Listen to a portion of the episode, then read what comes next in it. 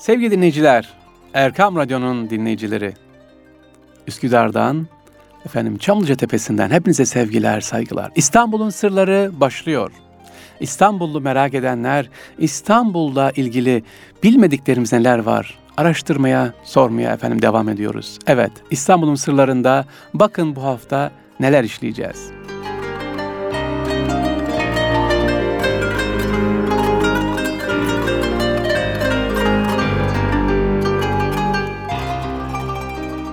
Sevgili dinleyiciler, İstanbul'un sırlarında bu hafta değerli kardeşim Topkapı Sarayı'nda görevli olan Abdullah Zülgayip Akkuş'un o Osmanlı beyefendiliğini aratmayan mihmendarlığıyla tatlı diliyle yıllardır gezdiğim halde bilmediğim birçok sırlarını gördüm efendim. Ben de radyodan, Erkam Radyo'nun bu İstanbul'un Sırları programından Topkapı Sarayı'nın bilmediğimiz, benim de bilmediğim o güzel yönlerini inşallah sizlere aktarmaya çalışacağız. İlk fırsatta Topkapı Sarayı'nı tabii dediğim gibi inşallah gezmeye başlayalım efendim. Sevgili dinleyiciler, ilk önce Topkapı Sarayı'na gittiğimiz zaman Hanımlar Mescidi'ni gördüm efendim. Daha önce girmemiştim. Hanımlar Mescidi ve mihrap var. Mihraptaki kafese dikkat ettim, baktım. O kadar iş güzel yapılmış ki mihrapta kafes. Ne işi var diyeceksiniz. Hanımlar Mescidi'nin mihrabında kafes.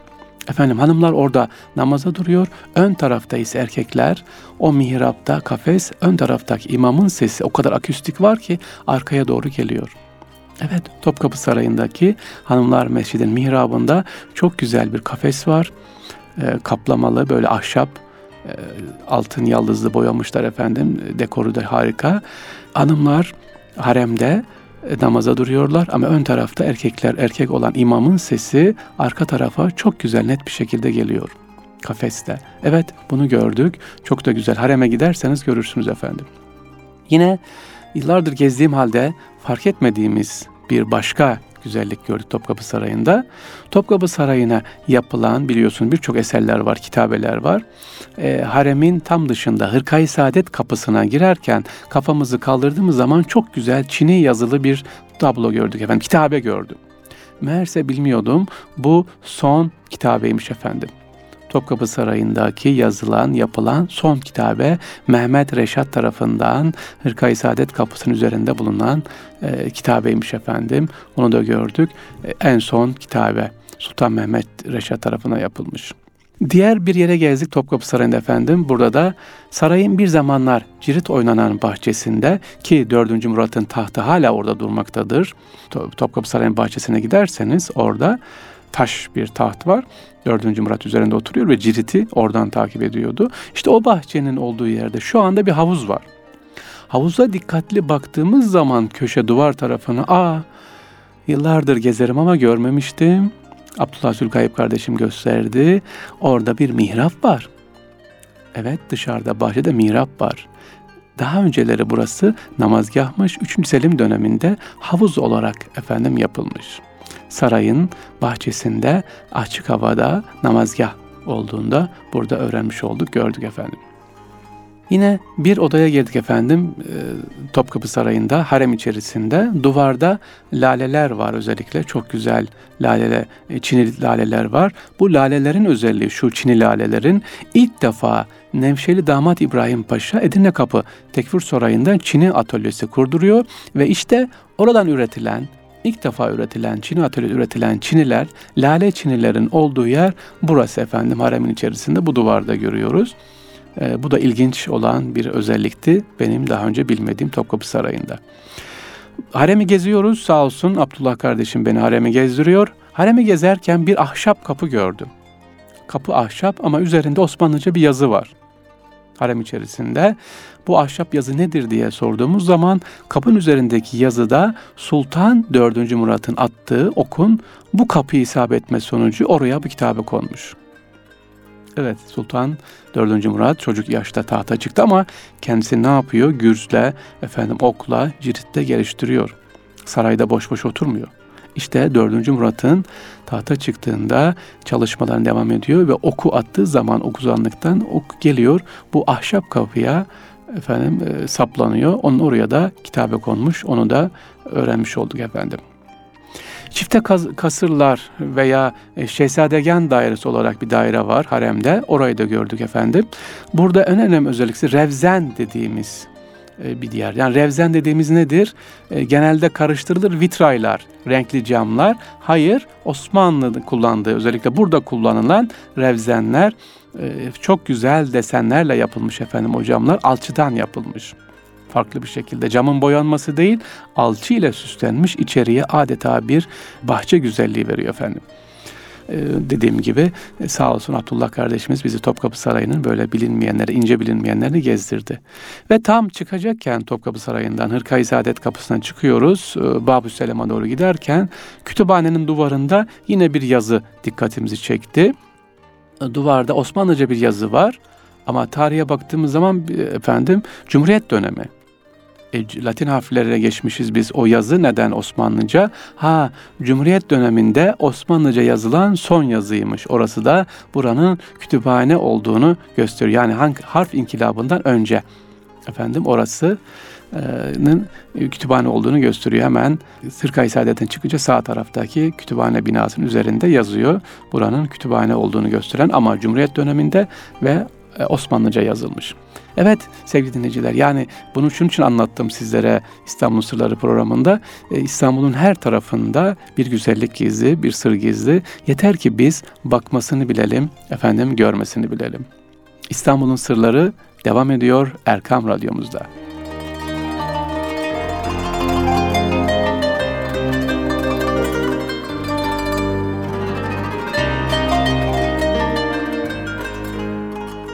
Sevgili dinleyiciler, İstanbul'un sırlarında bu sefer Osmanlı dönemindeki yasaklara biraz değinmek istiyorum. İlginç yasaklar. Osmanlı döneminde acaba hangileri yasaktı, ne gibi yasaklar vardı? Hemen aklımıza gelen kahve yasağı diyeceksiniz. Hepinizin bildiği. Bir dönem kahve yasak, bir dönem serbest oluyor. Kanuni Sultan Süleyman döneminde Türkiye'ye Halep ve Şam'dan gelen kahve kısa sürede hayatımıza giriyor ve ilk kahvehane 1554 yılında açılıyor o kadar ilerliyor ki bu bir müddet sonra e, hoş karşılanmamış ve yasaklanmış. 4. Murat döneminde tütün ve içkinin yasaklanma ardından kahvehaneler de özellikle yasaklanıyor. Niye? Devlet aleyhine konuşmalar yapıldı ve boş kişilerin burada zaman geçirdiği için. Hatta bazı kişiler şiddetle cezalandırılıyor efendim. Yine 2. Mahmut döneminde Yeniçerilerin toplanma mekanı olduğu için kahvehaneler, kahveler bir müddet yasaklanıyor. Demek ilk yasağımız kahve yasağı. İkinci yasağımız nedir biliyor musunuz? Şimdi çok kolay. Herkesin yolda yürürken bile yaptığı, otobüste de gördüğümüz bir yasak. Sakız yasağı. Ya sakız yasağı efendim Osmanlı'da bir müddet yasaklanıyor. Neden? Sakızlar özellikle e, İstanbul adabına, edebine aykırı olduğu için. Bir. İkincisi yolda yürürken özellikle hanımların sakız çiğnemesi şiddetle yasaklanıyor. Üç, sokağa kirlettiği için efendim atılan sakızların, çiğnenen sakızların sokağa sağa sola atılması kirlettiği için bizzat İstanbul şehremin tarafından ne yapılıyor? Sakız çiğnemek yasaklanıyor. Bir yasağımız var 1573 yılında. Niye hangi yasakmış bu? Hanımların kaymakçı dükkanına girmesiyle ilgili bir yasak. Özellikle Eyüp semtinde. Burada kaymakçılar meşhurdu. Türbe ziyareti bahanesiyle buraya gelen bazı kadınların efendim burada tek başlarına girerek kaymakçı dükkanına oturması e, edep ve adaba aykırı olduğu için bir müddet ne yapılıyor? Yasaklanıyor efendim. Kayık yasağı da var. Hanımların kayıklara erkeklerle birlikte binmesi yasak. Hanımlar ayrı, erkekler ayrı ne yapıyordu Osmanlı döneminde? Seyahat ediyordu efendim. Bir yasağımız, ilginç yasağımız da var. Hamamda nalın giymesiyle ilgili ilginç bir yasak. Hamamlara giden Osmanlı tarihinde özellikle e, kimler hamamda nalın giyemez efendim? Gayrimüslimlerin, Rum, Ermeni, Yahudi, Süryani gibi bunların Osmanlı yurttaşlarının e, hamamda e, ses çıkartacak nalın giymelerinin yasak olduğu bir müddet yasak oldu tabi. İlginç yasaklar arasında yer alıyor. Başka bir yalımız efendim, yasağımız efendim konaklardan yalılara. Yalılardan konaklara taşınma ile ilgili yasak. Bu yasak 3. Selim döneminde ortaya çıkmış efendim. Neden bu yasak konmuş? Tanzimat dönemine kadar yürürlükte kalıyor bu yasak. Yani konaklardan yalılara, yalılardan konaklara taşınma yasağı. İnsanlar yazın biliyorsunuz kendi mülkü olan kiraya tuttukları yalılara taşınıyor gidiyorlar ama öyle bir şey var ki hükümet herkesin yazın Boğaz için o hangi köyüne veya Halic'in hangi tarafına gideceği zaman efendim ancak izinle yapabiliyor. Çünkü devlet dairesindeki görevlilerin izinsiz bir şekilde konaktan yalıya, yalıdan da konağa böyle tek başına canın istediği gibi ne yapamıyor? Taşınamıyor. O dönemdeki efendim devlet dairesinin çalışma düzenini alt üst ettiği için izinle konaktan yalıya, yalıdan da konağa ancak müsaadeyle taşınabiliyor. Çok ilginç bir yasak evlerdeki yemek çeşidiyle ilgili. Bakın evlerde pişirilen yemeğe kadar karışmışız efendim. 1821'de Nişancı Halet Efendi'nin girişimiyle 2. Mahmut tarafından bu yasak çıkıyor efendim. Ee, yasak özelliğine özellikle konaklarda verilen ziyafetlerde Osmanlı aşçıların hünerlerini gösteriyor. Aşırı israftan dolayı günahtır. Evlerde beş türlüden yedi türlüye kadar yemek pişiriliyordu. Daha da daha fazla ama 2. Mahmut döneminde yasak diyor ki bir evde beş türlüden fazla yemek pişmeyecek. İsraf günahtır diyor efendim. Bekarları ilgilendiren bir yasağımız var sevgili dinleyiciler. İstanbul'un sırlarında Osmanlı dönemindeki ilginç yasakları sizlerle paylaşıyoruz. Bekar erkeklerin, evet bekar erkeklerin İstanbul'a girmesi yasak. Özellikle 17. ve 18. yüzyıllarda İstanbul'da kefilsiz oturmak zinhar yasak. İstanbul'a Rumeli'den Anadolu'dan gelen bekar erkeklerin kaldıkları han ve odalarda mutlaka kontrol ediliyor. Bunlar e, tez zamanda İstanbul dışına ne yapıyor? Çıkartılıyor.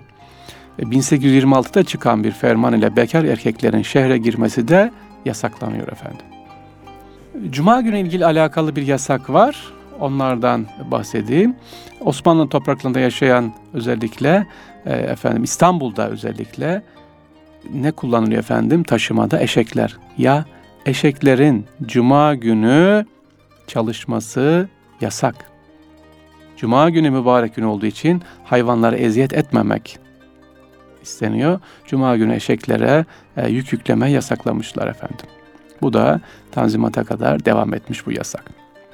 Son bir yasağımız da var. İmamların nikah kıyması ilgili bir yasak. Osmanlı'da nikahın kadı huzurunda ya da kadının görevlendirdiği bir imam tarafından kıyılması şarttı. Kadı tarafından görevlenen imam evlenecek işte nikah akitlerini şahitler ve velileri huzurunda yapıyor ve nikah ahdi senedi veriyordu. Ancak taşadaki imamların ve alakasız kişilerin böyle nikah kıyması başlayınca imamların özellikle bunun önüne geçiliyor. E, sadece kadının yani dönemin o dönemdeki kadının izin verdiği imamlar nikah kıyabiliyordu. Bunun dışındaki imamlar nikah kıyamıyordu. Evet sevgili dinleyiciler Erkam Radyomuzda İstanbul'un Sırları programında Osmanlı'daki ilginç yasakları e, gördük efendim. İstanbul'un Sırları devam ediyor. E, bakalım şimdi sıramızda ne var?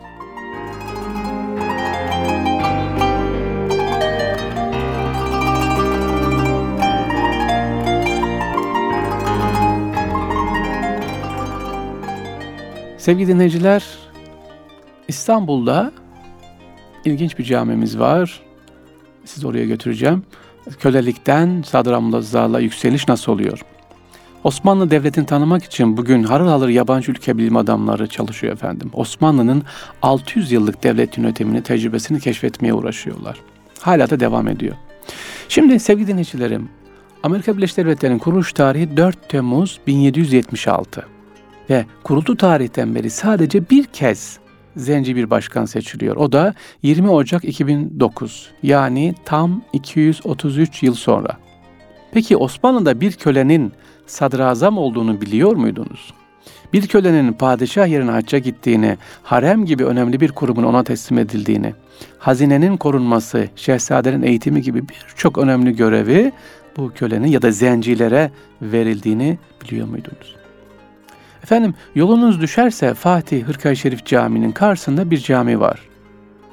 Mesih Mehmet Paşa Camii. Burada açık havada mütevazi bir türbe var. Kendi yaptırdığı caminin avlusunda yatmaktadır Mesih Mehmet Paşa. Ha bu caminin özelliği nedir? Bir, bu cami yaptıran Mesih Mehmet Paşa köledir. Zenci köledir. Ne yapıyor? Eğitimiyle, tekamülüyle o kadar yükseliyor ki vezir oluyor. Peki caminin özelliği ne? Camilerde normalde girişlerde sevgili dinleyiciler şadırvan olur. Caminin tam girişinde ablularda ama buraya baktığımız zaman Mesih Mehmet Paşa'nın girişinde kendi açık hava e, türbesini yapmış efendim. Türbenin üstü açık. Evet, e, devşirme olarak dediğim gibi küçük yaşta Enderun'a alınan bu Mesih Mehmet Paşa kendisi Beylerbeyi oluyor. Sonra da sadrazam oluyor. İran seferine Serdar Ekrem olarak padişah yerine bulunan Özdemiroğlu Osman Paşa'nın hastalık sonucu vefat etmesi üzerine 1 Kasım 1885'te 3. Murat döneminde sadrazam olarak göreve başlıyor. Ee, başlıyor Sultan 3. Murat'la arası e, bir müddet bozuluyor. Niye bozuluyor? Reisül Küttab Hamza Efendi'nin padişah tarafından azlini istiyor 3. Murat. Fakat Sultan 3. Murat sadrazamın bu isteğini reddediyor. Buradaki şimdi e, bakın devlet adamlığına bakın. İstanbul'daki Fatih'teki Mesih Mehmet Paşa Camii'ni anlatıyorum sevgili dinleyiciler. Ve Mesih Mehmet Paşa'nın özelliği. Kendisi e, dediğim gibi köleyken e, nasıl sadrazam oluyor? Cevabı şu 3. Murat'a diyor ki istiklali olmayan veziri azam iş göremez diyerek sadrazamlıktan istifa ediyor efendim. Yine sadrazamlık görevine iyi idareli vakur ve ciddi bir e, çalışma yaptığını da anlıyoruz. E, bu camiye mutlaka gitmenizi tavsiye ederim. Gittiğiniz zaman cami içerisi diğer camilerden farklıdır. Mimar Sinan'ın tabii her eseri farklı. Mesih Mehmet Paşa caminin kenarında üstü açık türbesine defnediliyor. E, klasik mimar usulde e, normalde Babü Selam kapısında şadırvan bulunurken burada Mesih Mehmet Paşa Camii'nde şadırvan yerine türbe var. Mesih Mehmet Paşa sadece İstanbul'da mı eser bırakmış efendim? Mısır'da bir medresesi var özellikle. İstanbul'da Fatih semtinde Edirne Kapı civarında e, yaptırmış olduğu yine birçok eserleri var Mesih Mehmet Paşa'nın. E, yolunuz düşerse cami içerisine girin. Özellikle hanımlar tarafı üst kat kısmını da görmenizi tavsiye ederim caminin. Mimar Sinan bu camide farklı bir üslup kullanmış efendim.